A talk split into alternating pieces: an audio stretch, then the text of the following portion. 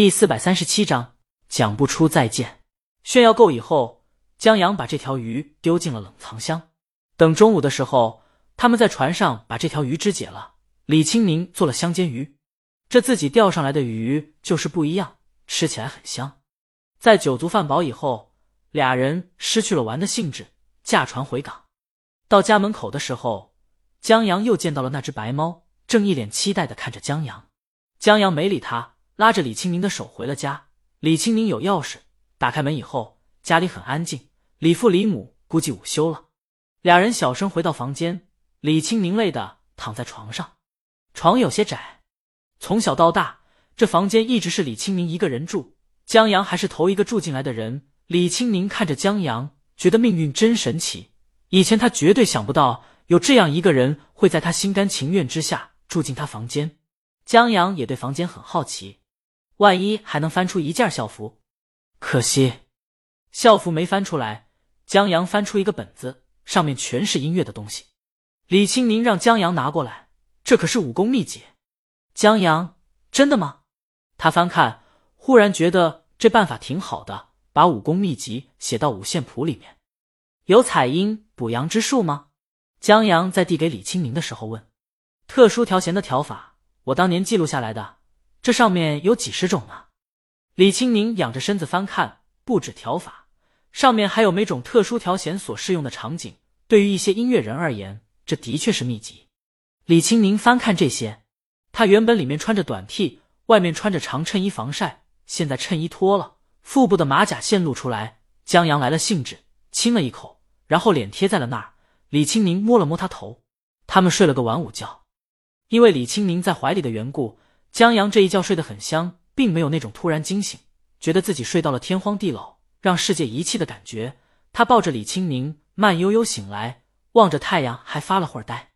现在已经近黄昏了，他们明天早上就要走了。江阳还挺舍不得的，虽然这不是跟人分别，但有时候跟一个地方分别也挺艰难的。就不说这是李青宁从小长大的地方了，有时候在一家酒店住了三天，在离开的时候，江阳心里也会有淡淡的不舍。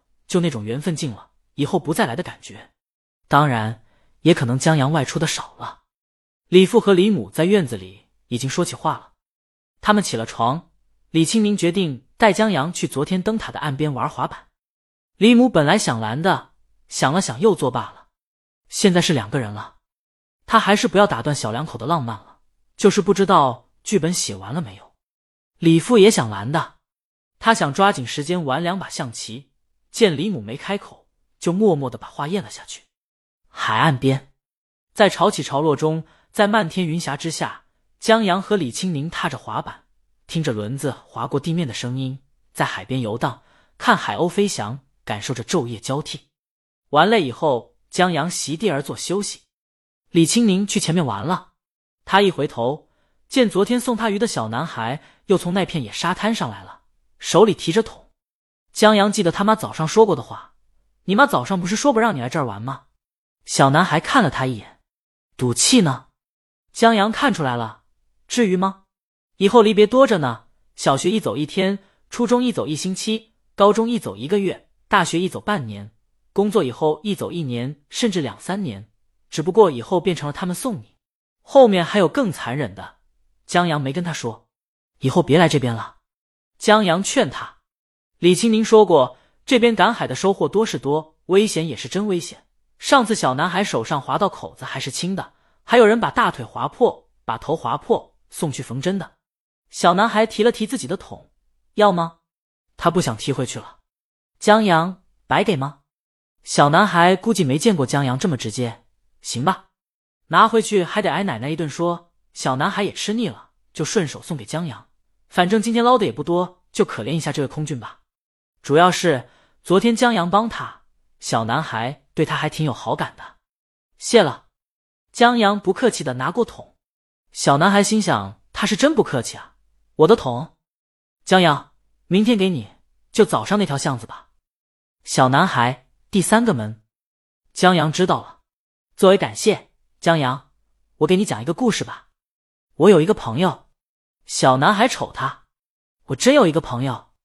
江阳让他别乱想，这个朋友呢，他上高一，有一次他醒来迟了，他慌里慌张的起床，被子没叠，没顾上刷牙，就洗了一把脸，还埋怨他妈没早点叫他起床。他爸说了他两句，说他大了，自己的时间应该自己把握了。他妈给他准备了牛奶、鸡蛋，还有包子。包子是粉条、豆腐和白菜的素包子。他嘟囔说：“又是这个馅的包子。”他不是不喜欢吃，他只是吃多了，吃腻了。他不想吃这个包子，他想吃手抓饼。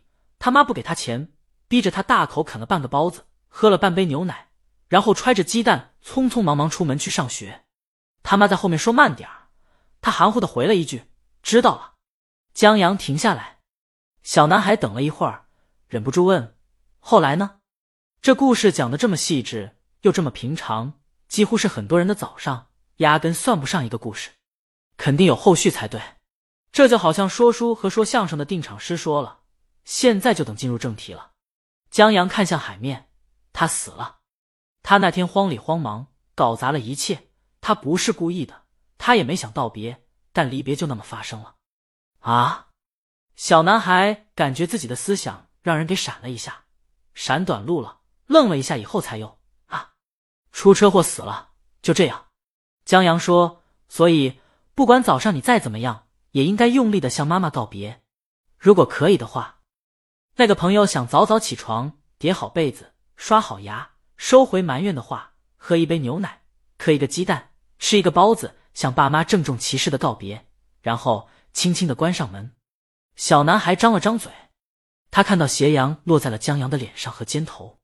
江阳说的郑重其事，就好像这是一个很重要的事情，这是一个成年人头一次对他这么郑重其事，所以小男孩点了点头。远处有人叫小男孩的奶奶，所以现在江阳站起来向他挥下手，再见。小男孩不自然的挥手，再见。他找奶奶去了。江阳在目送他远去以后，回头看李清明，他正踩着滑板过来。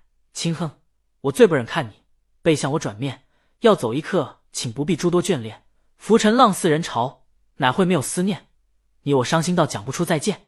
江阳，咱们夫妻真心有灵犀。